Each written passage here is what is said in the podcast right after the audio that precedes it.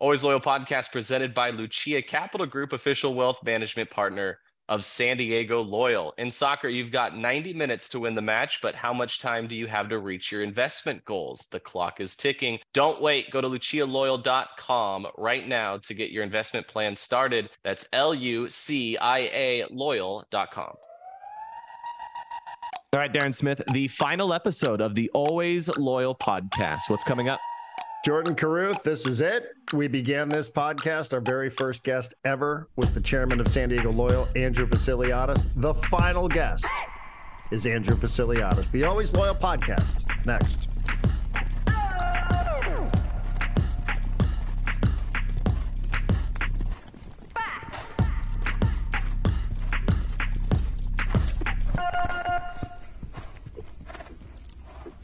It takes years of dedication to become a champion. Palomar Health's team of world class doctors, nurses, and technicians work tirelessly to ensure that the healthcare you receive is second to none. Palomar Health, champions of healthcare, champions for you. All right, Darren, here it is. It's the final episode of the Always Loyal podcast. We have a lot to talk about from Sunday night, from reaction, the outpouring of support for the club, and of course, the uh, the star of the show, the uh, the chairman of SD Loyal, Andrew Vassiliadis, will join us. Here we go. All right. Well, here he is. I, I met Andrew. You know, I keep these notes, and you never know when you're going to reference them. I have this chronology of San Diego Loyal and its history. June of 2019, there was an announcement that San Diego would be a USL expansion city. In September, there was an announcement the play was going to begin in 2020, even though some people were debating whether or not that was a great idea. In October, we first learned the name Andrew Vassiliadis. He was introduced to San Diego. I remember specifically where it was that I met Andrew. He came into the iHeartRadio studios, sat in a studio with Jack Cronin and me, and Warren Smith and Steve, I want to say, from Stone Brewing. And we we sat there and we talked about this project. And little did we know what it would mean for all of us but Andrew Vassiliadis, it took us a little while even to to pronounce and get to know how to say your name. But man, um, we're much better on the other side. Thank you for doing us. The symmetry of you being our first guest and our last guest certainly not lost on us. How are you? I'm doing well. I'm doing really well. Um, all things considered. So many memories just like that. I, I wonder, you know, obviously, since the time of the announcement that this would be San Diego Loyal's final season, to seeing its final couple of minutes in its final ever game. Has the reality sunk in? We're recording on a Thursday. We were all there on on Sunday night. Yeah, I mean, I've had a lot more time to go through the different emotions and process this probably longer than anybody, right? I was the one who had to make the decision. So even before Ricardo or anybody else knew, I knew. Um, so having that time has been good, right? Not as much of a shock to the system, but there was still those final moments, right? Um, I've talked about it a couple times this week. Going down to practice the final regular home season game we had, I had bits of finality of like, okay, last regular season game, but I knew there was a playoff game and I knew there was one more game away in Vegas, right? And so there was still that to lean on when it was playoff week and I drove down to practice like I do every Wednesday, that was a lot different. I was like, wow, is that the last time I talked to the security guard when I come in? Is this the last time? Because, you know, I have no business being down at the Chula Vista Elite Athletic Training Facility outside of us, outside of us having practice there. Um, and so those finalities were were very present. Um, and then obviously the game is the game. And I was hoping, just like any other match, I'd be able to lose myself in it. And that's exactly what happened, especially with the atmosphere, and the way that it was going. It rains for a little bit, all of that. Um, I was with the locals for a bit, but then I realized with about 10 minutes left in regular time, uh, I needed to be with my family, you know, no matter what the outcome was going to be. We still hadn't tied the game yet. Uh, so spent that time with them. Uh, then we go into overtime. Uh, my best friend is sitting in front of me and that goal goes in late and he just he doesn't even turn around he just grabs my leg you know you just kind of know like all right this is gonna be it um after the game we saw it the outlook the outpouring of love from people in the stands Uh, players lasting, you know, as they always do forever, shaking people's hands and and and kissing babies and signing autographs and doing all that wonderful stuff. Uh, after all of them left, uh, all the staff met down on the field, and that was a really fun moment. Um, they dispersed, and it was just Ricardo and I for a little bit, and then I literally watched them turn the lights off, and that was it. And so, yeah, I've I feel like I've been through all the emotions. I'm curious, how has talking about the process helped you? Because clubs take different approaches in this. Like I thought San Diego was unique in the sense that you guys you gave everyone a heads up. Like we knew what was happening. Like it, wasn't it wasn't something where all of a sudden this week or next week or in a couple months from now it's by the way we're not coming back. Like you you gave everyone the opportunity to kind of have the chance to at least control something that was an uncontrollable situation, which I will forever appreciate that decision that you guys made. How how has the process of talking to fans, to players, to reporters, coming on a on a podcast to talk about it, how has it helped you, if at all, process all of it? Let's go back a second, and this isn't really the question you asked, but uh, I want to address it for a second. Landon, you've heard me say it. I think I said it in the video. How you do anything is how you do everything, right? We've always tried to be open throughout whatever process we were going through, whether it was releasing jerseys or rosters or anything like that. So, why would this be any different? Was one reason to follow that thread. The other reason was this, and I don't know how many people really understand this. Unfortunately, players and a coach on our roster have been through this. The guys that were in Lansing had the rug pulled out from under them with I think a week left in the season, maybe even left time, less time, we're told you no longer have jobs, you no longer have, you know, an opportunity here. And just knowing that they had been through that, there was no fiber in my body that would allow that to happen again. So obviously, you have to be sensitive with information and there's a process to go through and there's so many decisions to be made but it was so important to be transparent with everybody um, so that we didn't shock the community or shock the players or anything like that, um, because that's not right. And that's always how we've operated, right? We've never cut corners. We've tried to do things the right way. And to me, this was the right way of doing that.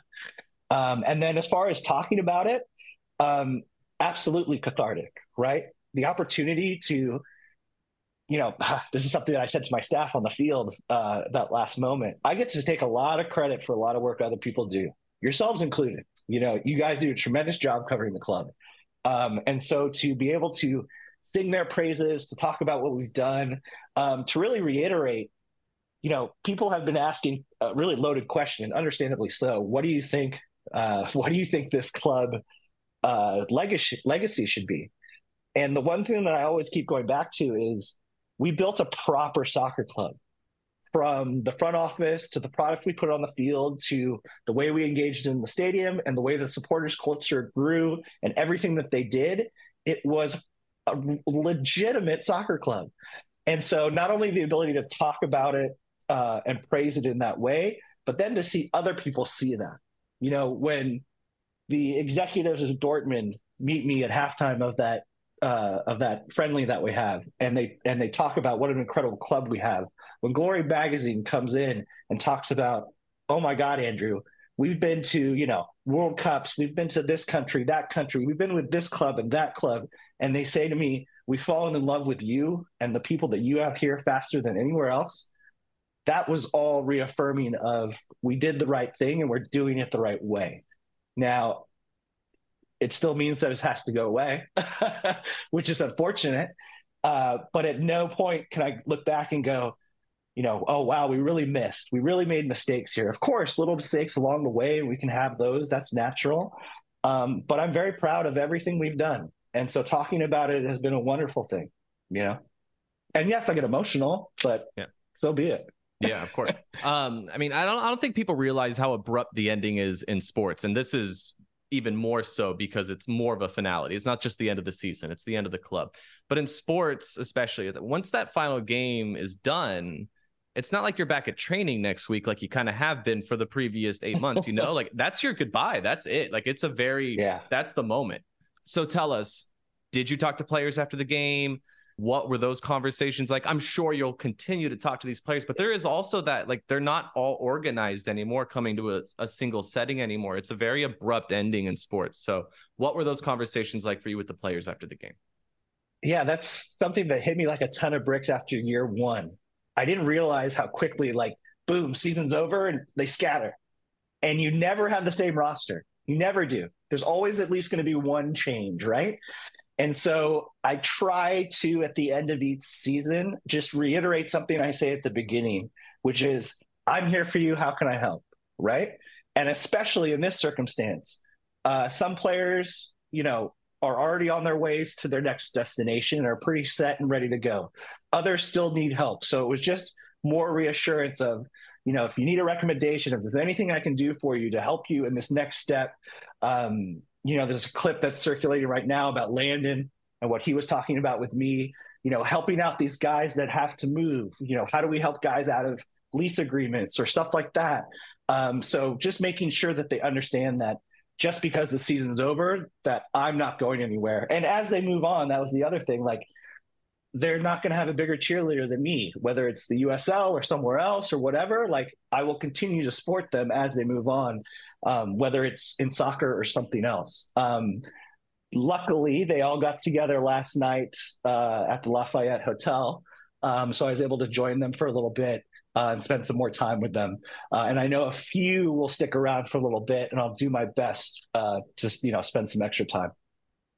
Yeah, we talked a little bit about the emotions of it, and and even knowing that the day was coming at some point. You know, i know we all were rooting for it to be in November but uh, they all end at some point and uh, you know this has been a few days uh, on social media and i'm sure for you privately in texts and, and other conversations i think we all know like people really cared about this. People were fanatical about this right? Your supporters prove that for years. Did you know how deeply impacted people were? Because reading some of these messages on social media gets me every freaking time man. And and like I knew how I knew people cared incredibly like deeply cared but to the point where where so many lives have have been impacted you know the I, I just wonder you know what that's been like scrolling you know just because because like doom scrolling something like this has been a totally different experience right? Like this is it's amazing to see some of the things that people fans players executives alike are saying about what this meant to them yeah, no way can I can I try to say that I had any insight into how much people really, really cared. Watching this has been incredible. It's it's kind of what I spoke to a little bit before about you know talking about it and grieving through it and talking with people. Um, it's reaffirming, right? Because I dumped my heart into this, and so to know that others did the same is just a wonderful, loving feeling. And now, like you said, you know, uh, the article, the opinion article that was in the San Diego Union Tribune today was just a beautiful piece about the club. And and um, I always have told the players, and sometimes I see them roll my roll their eyes at me when I say this because I understand how how how much they want to win and how important that is to them. But I always have said, you know, scoring goals, winning games, that's all wonderful, and we'd love to win a trophy. But if we could make an impact in people's lives and in our community, that's the real win. You know, uh, I'll go back to the conversation I had with the staff on the field.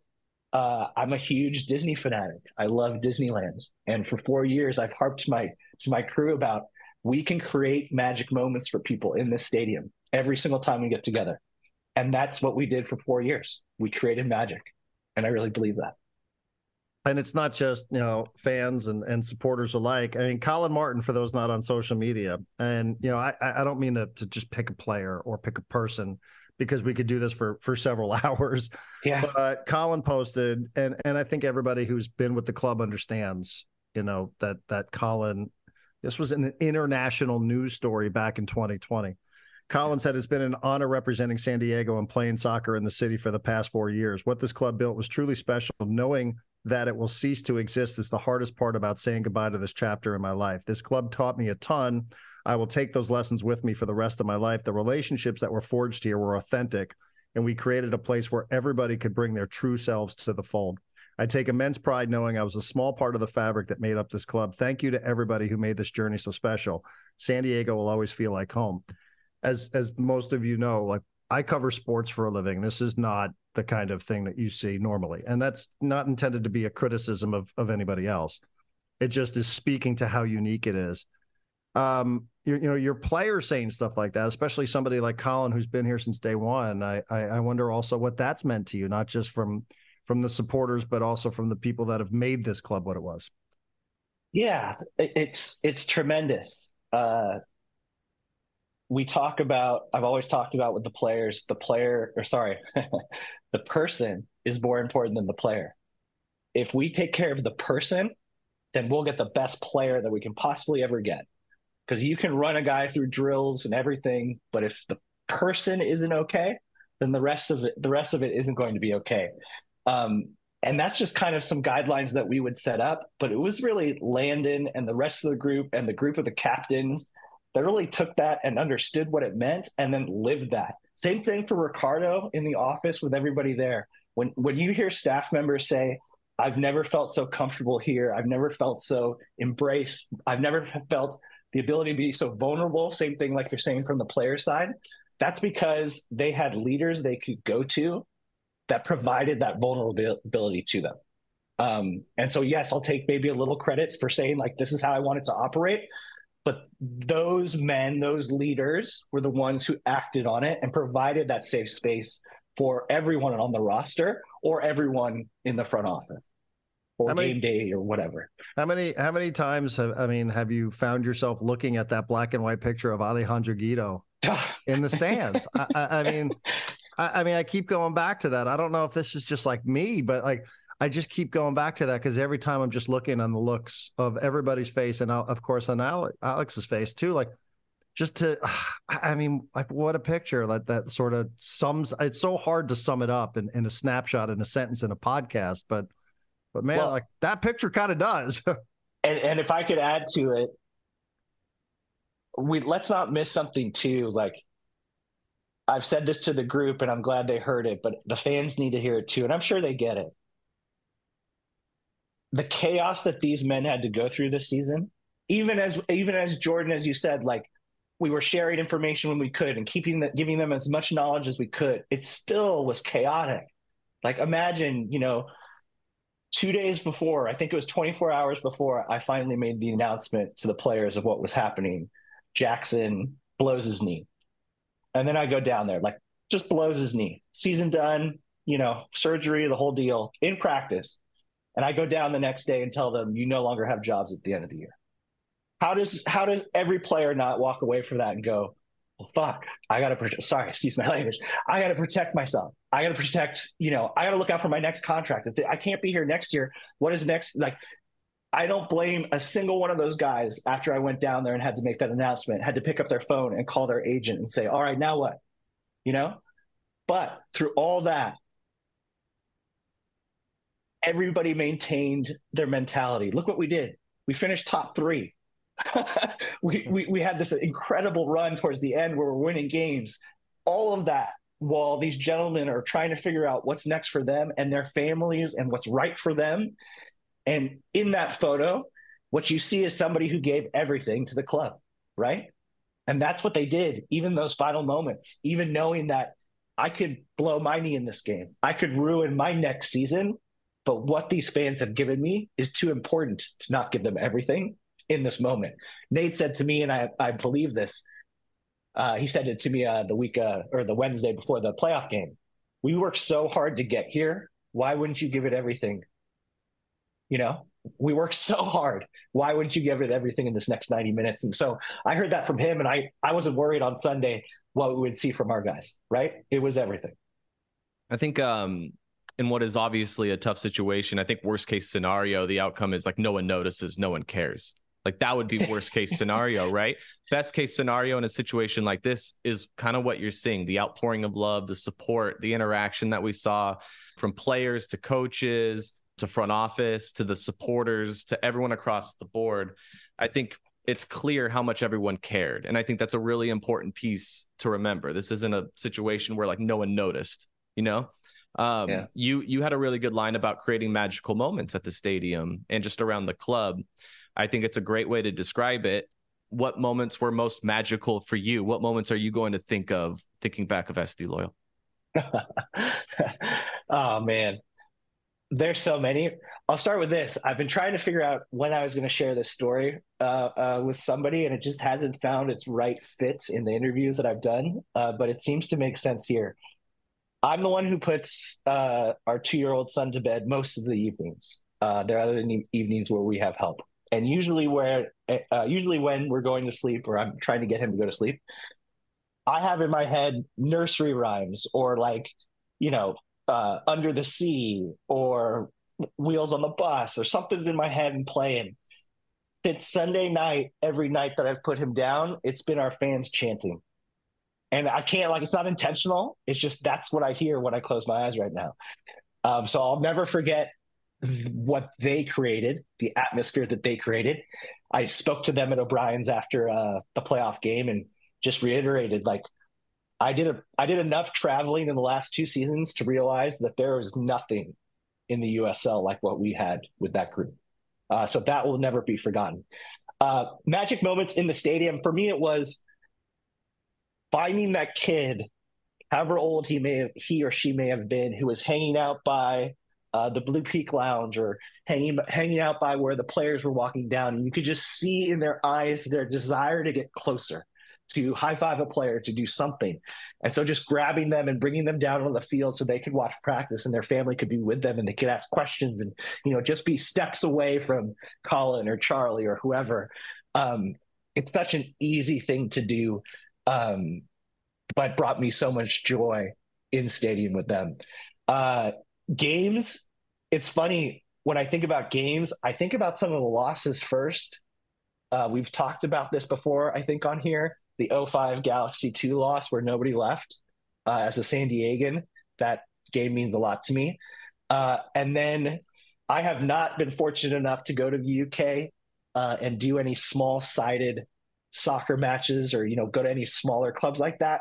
But our away match in the US Open Cup to Seattle this year was the closest feeling that I've ever felt to an atmosphere like that it wasn't Lumen Field. It was their smaller field. It's like kind of out in the forest. There's pine trees.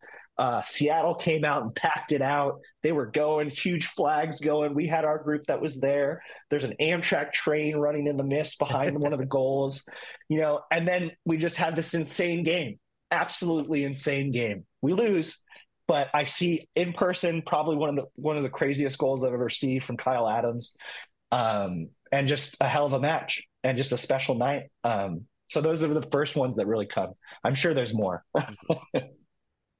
um, you know, and, and on that, just as a quick detour, I mean, you know, the the reason why I think everybody's emotional, obviously, is 97% because, you know, this is our lower division club, right? It's San Diego Loyal.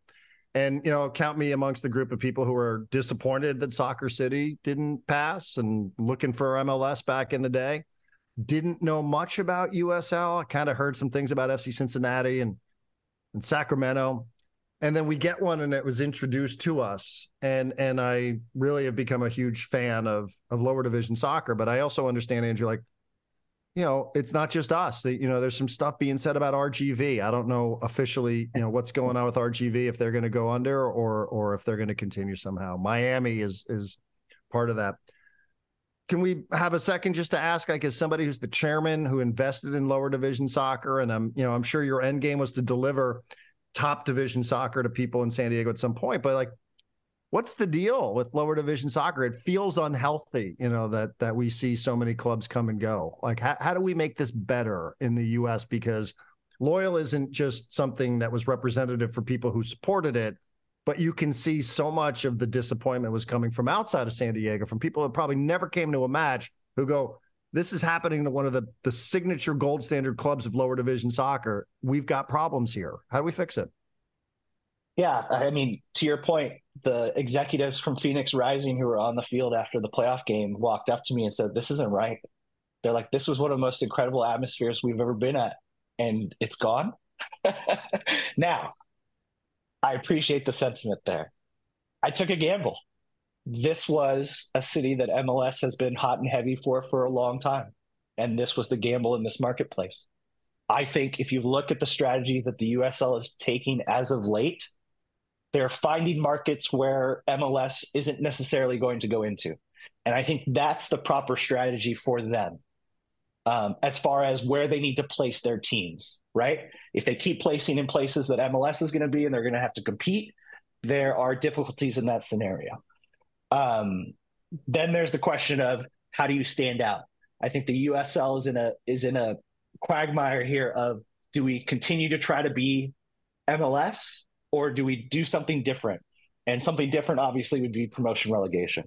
Um, those conversations were beginning. In my opinion, there's a lot more work that needs to be done there before it's executed, for it to be executed properly. Um, but I think there's something there if they do it right. Um, do I think U.S. soccer should have stepped in and stopped the whole thing and all that kind of stuff? I don't know. I don't know. I think at some point, a first division and a second team division will survive in the same market. I just think it's a little premature in American soccer, in the American soccer landscape right now when I didn't know what the right decision was to do or not. And trust me, what I'm going to say next did not sway me one way or another, but it was just very glaring when I saw it. I don't know if you guys remember. We went to Miami FC this year. That was an mm-hmm. away game for us. I watched that at home. And that to me looked like looking into the future. There were about less than 100 fans. Now, that's being disrespectful to our people here because I don't I would hope that our people would have still supported if we were trying to go toe to toe and all that kind of stuff but I just saw that and I'm like, look at what this is. This is us. This is us in three, four years. You know. Um, and again, that wasn't what made me made, me make up my mind, uh, but it was also very telling when you saw that. Um, so yeah, that's that's kind of how I see it. I wish there was a you know, it's it's a lot easier to say, oh, just open up the system. Yeah, let's just call it promotion relegation, and, and everybody goes up and down, and you know, it's a lot harder when you start asking the questions of how does it happen you know. I've always i always go back to the original six owners of mls right? Guys like robert kraft who floated the league when it should have failed and you're going to tell them now you can get you know you can go down a league and all this kind of stuff. And i just don't ever see it happening in the way that american soccer or american sports are set up.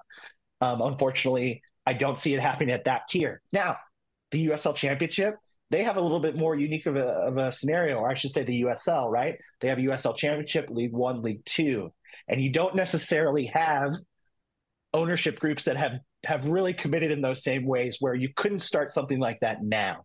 There will still there still would have to be some give and take from the top to the bottom, right? If you if if I was if I was looking at it right now and I didn't own a team and I, they're talking about promotion relegation, I would sit back until they said yes and then go buy a League Two team right? For the cheapest amount of money and then try to promote myself up. Um, so there are there are questions, there are things that they need to solve. Um, but I think the USL has the beginning structure to get that right. And if they do get it right, then you now can say to all those European soccer fans who don't want to commit to American soccer, here it is. Here's what you've asked for: promotion, relegation. You know, and we can and they can start telling that story which mm. is not what MLS will be telling, in yeah. my opinion. Yeah, I mean that's that's the thing too, right? Like it's an easy thing to say because I don't sit in your your you know I don't I don't wear your shoes obviously, but like oh. I, I was with you. I was like, man, if if if ever there's a time to find out if we're ready. But you know, that's such a canary yeah, in the coal mine kind of thing. Like, like you know, I I wanted you. I was like, yes, like move it to South Bay. Let's see what happens here. like, let's see, like let's have a culture war. Like, let's have a culture war, like corporate soccer and grassroots soccer, and see who comes out on top. But like, you know, obviously that's there's like some some real money that goes into that. That I'm yes, yeah. Then trust me, there was a a long period of time where that was me, uh, and I had to be walked back off of that cliff, unfortunately. Someday, though, I do uh, agree with you. Someday, I hope I can, you know, I, I can aspire to to think that we're going to be that kind of soccer country at some point somewhere down yeah. the road. I, I can't share. I don't think I'm allowed to share anything, but I'm going to share a little bit for the first time ever uh, at our midseason meetings this year, there was a USL Championship, USL League One ownership meeting together. Never happened before. Oh boy. that was something. That's all I can say. um, any regrets you thinking back for the past four No. plus years? No, you tell me what, like, yeah, like, yes, okay, some little things here and there. Flipping the crest in year one, trying to help Stone out with a promotion was probably not the best thing to do. Uh, there's probably some others along the way too, uh, but no, no regrets whatsoever. If if if there was something to do differently, it, it's exactly what I just talked about. It was it would have been find a market that's that you know MLS isn't coming after. But that was never my intention. My intention was to do this for us here in San Diego. You know, if I had a couple billion dollars around, we would have done something else. I didn't. This is this is what I can provide my community, and I wanted to see where we could take it from there. Um, so as far as regrets go, no. Like I said, proper proper soccer club, top to bottom. Um, what was your conversation like with Nate Miller after the game? uh, again, Nate. Nate's a Nate like the players, right? He well, one he wanted the ending like we all did, right? Everybody wanted the Disney ending, right, where we walk off with the championship. Um, but he he always hates it. I think he cringes a little bit when he feels like I'm giving him an out for why we lost or something like that. And I didn't try to make excuses or anything, but I always try to tell the guys like we can control two things: effort and attitude. It's old high school coach talk that I used to tell my kids. I understand that, but it's so true. Outside of sports and life and business, every day bring those two things: effort, attitude, hundred percent, and that's all I can ask for. And that's what I saw on the field. And so, yeah, you know, his comment to me, I agree with him. We ran out of center backs. Man, if Ebenezer Khan's healthy and if you know a couple guys are still going we still have center backs and and and and we didn't have to go back with Blake and no no disrespect disrespect to Blake, he did everything he could in those final moments to try to win one for his team. But man, we just we went a little thin at the end of the game and they caught us. And they caught us. They brought out a player that kind of changed the dynamic for them and they got it. Um, and then it was just again being supportive. I want the best for Nate, just like I want the best for the players. I'm here for you. How can I help? Um, and we'll have that conversation when we need to. It, yeah, it'll be a footnote, but but Grant Stoneman, what a warrior! I mean, out Yeah. there, and you could tell. Like we were in Vegas, we saw him come off early. I know it's like, Yeah. yeah, it's precautionary, right? Like, but man, he just he went until he his body just gave out, and you know, and and that's a footnote, obviously, to to everything that happened in the game itself. Uh, would you do it again? yes, yes, yes. Uh, I've already got emotional a couple times, but now you're going to get me. Um, I've said this to players and staff. I've said this to the fans that came uh, to the Q and A when we did that in the parking lot, uh, and I said it again to supporters after Sunday night. I'm a better husband, father, man, brother, son than I was before. And so hundred percent I'd do it again. Hundred percent. Hundred percent. I'll be fine. If anybody's worried, I'm gonna be okay. You know, my son will go to a wonderful school. Everything's going to be fine. Um, so yes, in a heartbeat, uh, because the lessons learned to work with somebody like Landon Donovan, with Ricardo, uh, you know, to do the things that we did in a heartbeat, do it again. I think you really set a- the tone. You set the tone with how much you care. Um, you set the tone not just for the club, but for supporters, for players, for coaches, for everyone across the board. I think you really did. How much it meant to, like, you could just see it, how much it meant to Nate Miller after the game and his reaction to what happened Sunday night. Mhm. We were doing the broadcast on TV Sunday night, Andrew. Elijah Martin came into the booth in the middle of the game, full tears, just full tears of emotion. And this was before San Diego tied it late with the penalty kick. Right. Came back in after crying even more, but celebrating a little bit happier this time. it's just it you couldn't go more than a foot Sunday night at Torero Stadium without seeing how much people cared. And I think it's a great testament. And it's just a long-winded way for me to s- simply say thank you for I appreciate that. care And about. I, my comment there was going to be this wasn't, and I, this isn't like a pat on the back statement, but I just want people to understand like, this wasn't my toy. You know, I didn't have some, you know, other gig that was pumping money into my bank account that I was like, oh yeah, I'm focused on this and the soccer thing's going on over here. And I get to go have fun with it every once in a while. Uh, I woke up and started my day and end my day on how are we going to make this club better? Uh, and that's what you're talking about. That's what's come through, in my opinion. You know, it's interesting as we're this is a podcast, so I'll just describe it. You know, I I woke up today, put on a, a Torrey Green San Diego Loyal shirt. Jordan's wearing a Tory Green sort of quarter zip. Andrew's wearing a black Chavos de Loyal T-shirt. I I don't know that anybody put this on specifically for this podcast. I opened my closet this morning to go to work. I was like, what am I going to do with all these clothes? so much of my wardrobe, and I've seen you, Andrew. I know every once in a while you go out and about on town, and you're you're uh, you're looking looking like a dime. What like, you, sir. what are you gonna do? Like with with you know the loyal scarf in the background there. I'm just gonna wear this stuff until it you know until it falls off me. I'm gonna I'm gonna win. That's exactly it, right? Until it falls apart. Luckily, Charlie's an amazing manufacturer, and the stuff's gonna stay together forever, right? Um, but yeah, uh, one of the fans uh, on Sunday, at, or sorry, one of the uh, locals on Sunday down in O'Brien's, I, I was thanking them for investing all their hard work and their time. And he threw in, and our money from the background. And I paused and I said, I apologize for making so many badass jerseys. Uh, and so, uh, like, that's something I'll take pride in. Is is I, I hope for years to come, uh, we see you know our gear around town. Um, I really enjoyed, you know, again, it was intentional. The capsules of different collections that we created uh, allow them to kind of stand out. It's what I really love about soccer jerseys that have, um, or soccer kits that have uh, the sponsors on the front. You can look at different soccer kits, and by knowing the sponsor and what time that sponsor was on, you kind of get a capsule of when that jersey's from. I feel that way about a lot of our stuff. You could look at it and go, "Oh, that's year one," or "Oh, that's the Day of the Dead collection," or "Oh, that you know." Um, so really, just proud on how, how all that stuff worked out.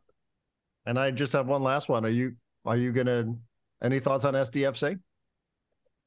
Yeah, absolutely. So I've always said professional soccer at the highest level could work here. I really believe that. And here it is. And so more than anything, I want what's best for my community. And as long as they respect us and they listen to us and provide, you know, I feel like we set a bar. If you can meet the bar or go above it, you've got my vote, right? Continue the work that we have done. So that's number one. If if they can meet that bar, I would love to support the club. Number two, I am personally invested in the careers of Ricardo Campos, in people like Jerry Jimenez, DK Onyewu, uh, Ray, our photographer, our videographer. Those are people over there and if that club is successful, it's mean it means they are being successful. And that's important to me. Ricardo is family for life. And so I want him to be successful. So I want that club to be successful. Um, so absolutely. I hope nothing but the best.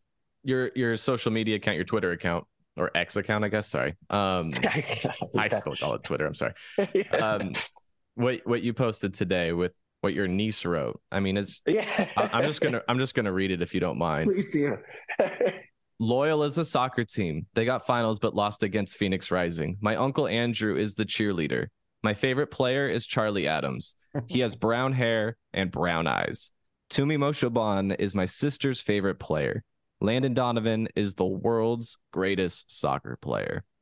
The goalie Koke Vegas is a great goalie. Loyal is one of the greatest soccer teams in the world. I love Loyal. Man, how do you just not cry every time you see this stuff, Andrew? That is Bronwyn Rose, my little niece. Uh, she's, I think, six, almost seven. I hope I'm getting that right. Uh, that was amazing because she, everybody on that side of the family were some were sports, some were not, but some all have fallen in love with this club. And that little girl, even though she may not run around and play soccer every day, um, just fell in love every time she came to the stadium and, and really enjoyed Charlie. And Charlie was such such a good guy with her. Um, so yeah, I mean, I had to get the okay from mom and dad to post that. I wanted to make sure it was okay. Uh, Winnie was okay with it, and I've been sharing some of the replies with her uh, throughout the day. Um, but that's you know what it speaks to is what's most important. I think you've heard this. Um, I hope to remember the games. I hope to remember a lot of things, but the way we made people feel will last forever, and that's what that says to me. Uh, my my last question is, what's next for you? What's next for Andrew Vassiliadis? I'm going to take some time. Uh, a friend of mine gave me some sage advice and said, you know, turn down the first couple of things that come to you. Don't try to fill a void uh, just to have something. And I think that's a really true statement. Uh, but I'll make this loud and clear. I'm not going anywhere. Like, this is my city. Uh, I will continue to do good work in the community. Um, I will continue to support our supporters groups. Uh, Chavos and their backpack drive doesn't matter if the club's around or not. I can still help that out, right? Um, so stay, staying connected with our supporters uh, will be important to me. Um, but the mission is the same: make San Diego a better place to live, work, and play. So whatever's next, we'll do that. Andrew, thank you. Um, know, I'm a cynical sports media guy, and you gave us something to really, really feel connected to in a non-cynical way. And yeah. you know, I, I, I know that's the way my industry op uh, industry operates, but this was such an oasis in that that sea of cynicism, and I can't thank you enough because you know this club did change my life, much for the better. And uh, I found myself several times this week just wondering what's next for me and and losing a bit of my identity. But overall, like so many other people have said, nothing but gratitude. Thank you. No, and thank the two of you for elevating this club, the professionalism that you brought to this podcast and to the pre and post game show when we were doing that uh, was unmatched. Uh, again, everything at this club was done in a proper manner and we tried to push the envelope and make sure that every part of the broadcast was clean and efficient and professional. Uh, and you guys did that for us. So thank you. We appreciate it, Andrew. We'll see you around San Diego. You will. Put your values in action by doing your banking with Blue Peak Credit Union, a purpose driven financial institution. Learn more at bluepeak.com, official credit union of San Diego Loyal. Must meet membership and account criteria. Blue Peak? Blue Peak. I will say, I said the story on the radio, Jordan. My final image since land, uh, since since Andrew, I should say, just told us what it was like being there when the lights went out at Torero Stadium. Normally, as you know, I'm like one of the last people ever to leave an event. You invite me to a party, I'm pretty much like the last guest. I've seen the lights come on in more bars than I care to count. And uh, this was a night where I was like, you know, stayed for about 15, 20 minutes afterwards. You went down to the field, and my wife was there with a friend of hers. And we just, I was good. You know, I was good. I was like, hey, we just did the broadcast. Let's, let's go. And I parked my car on the top level of the parking structure at Torero Stadium. Anybody who's ever been up there, you know, you walk up those stairs. And when I walked up to the top of the stairs, I turned around to take one last look at Torero Stadium had to be 20, 30 minutes after the game's over. And the entire supporter section was full. And people were starting to file out, people were in their cars. But I, I will never, ever forget that image of the section 109 full. I could hear them from the top of the structure. I got a bit emotional looking back at it, but like also now through the week as you have a couple days to process this all like i i just i'm i wish it would have been the usl cup areas with the cup but like mm-hmm. that to me amongst the million other images in my brain that we talked about with andrew and that will come to me over the the next couple of days weeks months years like that image to me just said it all. I was like the the whole freaking section was just full and we could hear them and it was 30 minutes and nobody wanted to go anywhere. I was like right.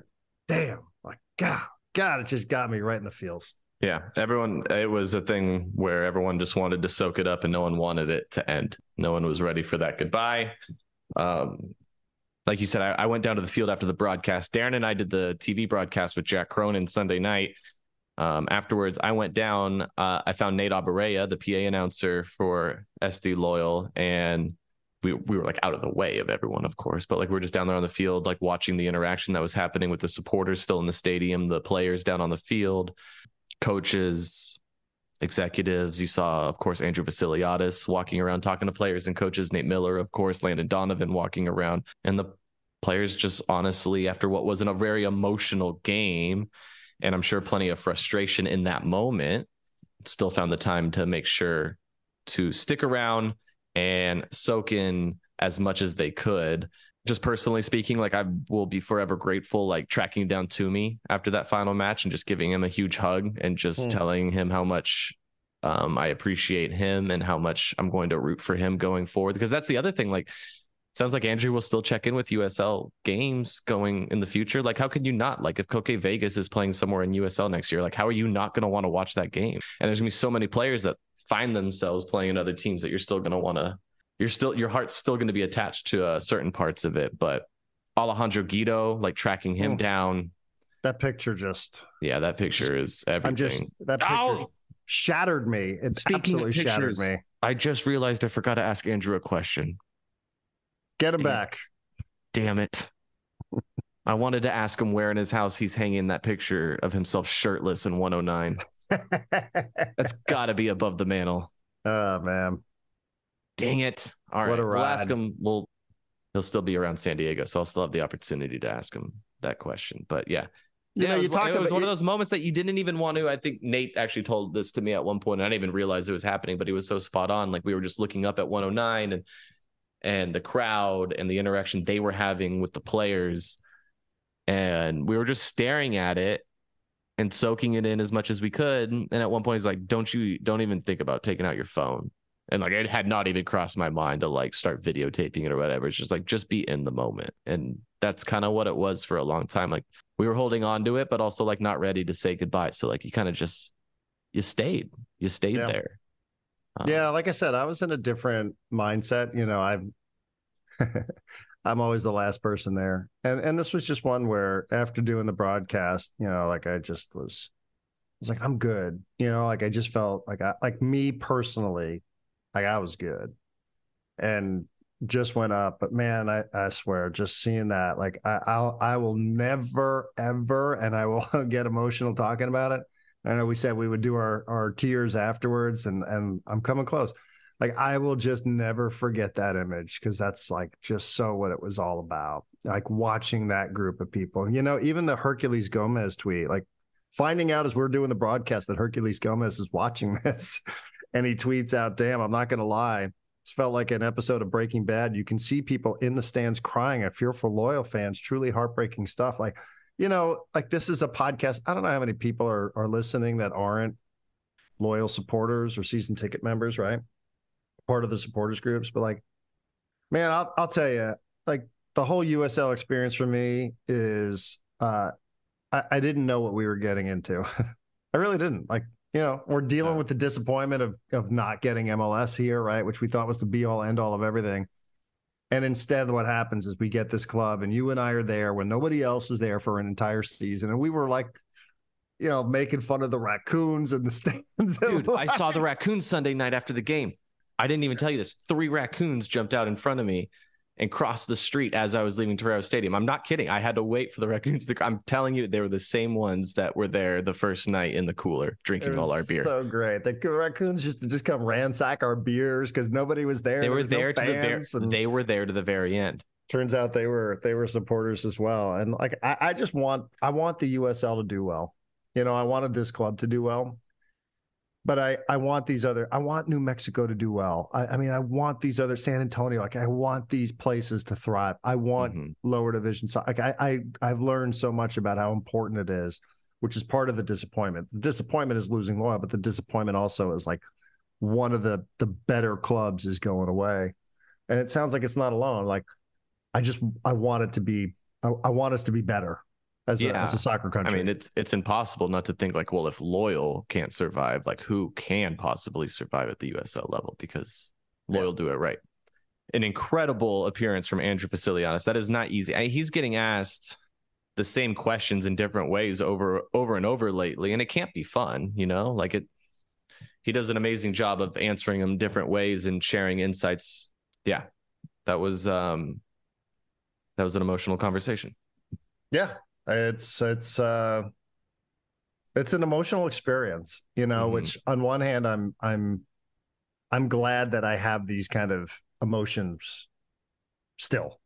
Yeah. You know, that I haven't gone completely to the to the dark side of sports media cynicism. Mm. You know, that this was so meaningful, not because of of, you know, employment, but because of connection, because of community, because of everything that Loyal stood for. And I'd like to think that we're all better people as a result of it. I Mhm. know I am. Yeah. And that's, you know, I guess that's the best way to to continue the legacy is to, you know, continue to be a, a better version of yourself if that's how you came through on the other side of this all. Yeah. Yeah, I think uh, I think loyal changed a lot of people's lives. No one's a perfect human. No clubs are perfect. We're definitely not a perfect podcast, but I think everyone from players to coaches to Andrew Vassiliadis to silly podcast hosts can all say the same thing that they they grew in the last four years and they're better off for the experience. So that's Yeah. that's I mean, have, important. I feel like I have friends that are going to be friends for a lifetime Mhm. because of this. I don't I don't think that I know that. And you know, it's not just people that we worked with. You know, I've got friends that live here in Imperial Beach that we weren't friends with before this experience. And now know, our wives are, you know, like it's a great thing. It's just a it's a beautiful thing. And it's cool that we're still going to see loyal gear and stickers and stuff. I pulled into the gro- pulled into a grocery store yesterday, and uh, the car in front of me had a big loyal sticker right on the back windshield. And every time I'm like, I wonder if I know that person. Who is it? But mm, same, same every day. I'm on on the 15 or the five. I think the same thing. It's like I have the similar driving pattern as somebody, and I keep seeing it. I'm like, yep, those are our people right there. I mean, what a what a ride for us, you know, being there for pre and post games for ghost games that nobody attended at Torero Stadium and thinking about people that were tuning in on the stream for this expansion club. Like, I mean, just what a what a ride from from volunteering at Rady Children's Hospital, you know, with Collin Martin. Like you know, just all of it. So many, so many great things came from it. So um, yeah. And thanks to everybody who tuned in and listened to this. Like like Jordan said, we're not a perfect podcast, so thanks for putting up with our nonsense. we do appreciate it. Um, Especially, by the way, might I say, I know like we don't want to go naming individuals because once you start that, like you can't stop. And there's too many individuals for us to start naming. don't do it. You But I do wanna- last time, and then you started to I've name only got one. individuals. Mute me if I mention more than one name. Teresa LaSalle, who is our number one listener, who is Travis Lamprick's mother, who critiques this podcast. Travis, who's been with marketing, I think his title VP here towards the end. But Travis, who's responsible for so many of the absolutely incredible work that you see on social media. His mom listens to this podcast and she sends us the most wonderful emails that anybody, my mother couldn't send me emails nicer than Travis's mom does. And we appreciate her getting to know this club and staying connected with what her son does professionally. And we will we will miss her analysis and her summaries of our podcast. Man. Ah, no crying. We're almost there. Um, yeah, that's all I got, man. I'm done. Anything else? I'm good, man. I'm good. Stay in touch, everybody. Tra- Not I you. mean, not you. I mean, yes, you, but like yeah, yeah. Stay in touch, with- everybody. You're, you're stuck with me. I'm looking through my notes right now, dude. I don't. I think I'm good. I think I've hit everything I want to hit. Anything else on your end? Nothing. What a broadcast though on Sunday night, huh? Did you see Elijah when he came in? God, I that's a moment. I mean, I, I will say, like seeing Nate Miller Yeah. just drop at the end of the game, and you know, hearing Nate afterwards apologize. Like, here's a guy who's got to pick up a family, go find another gig, and I get it. Like things happen in in non sports jobs too.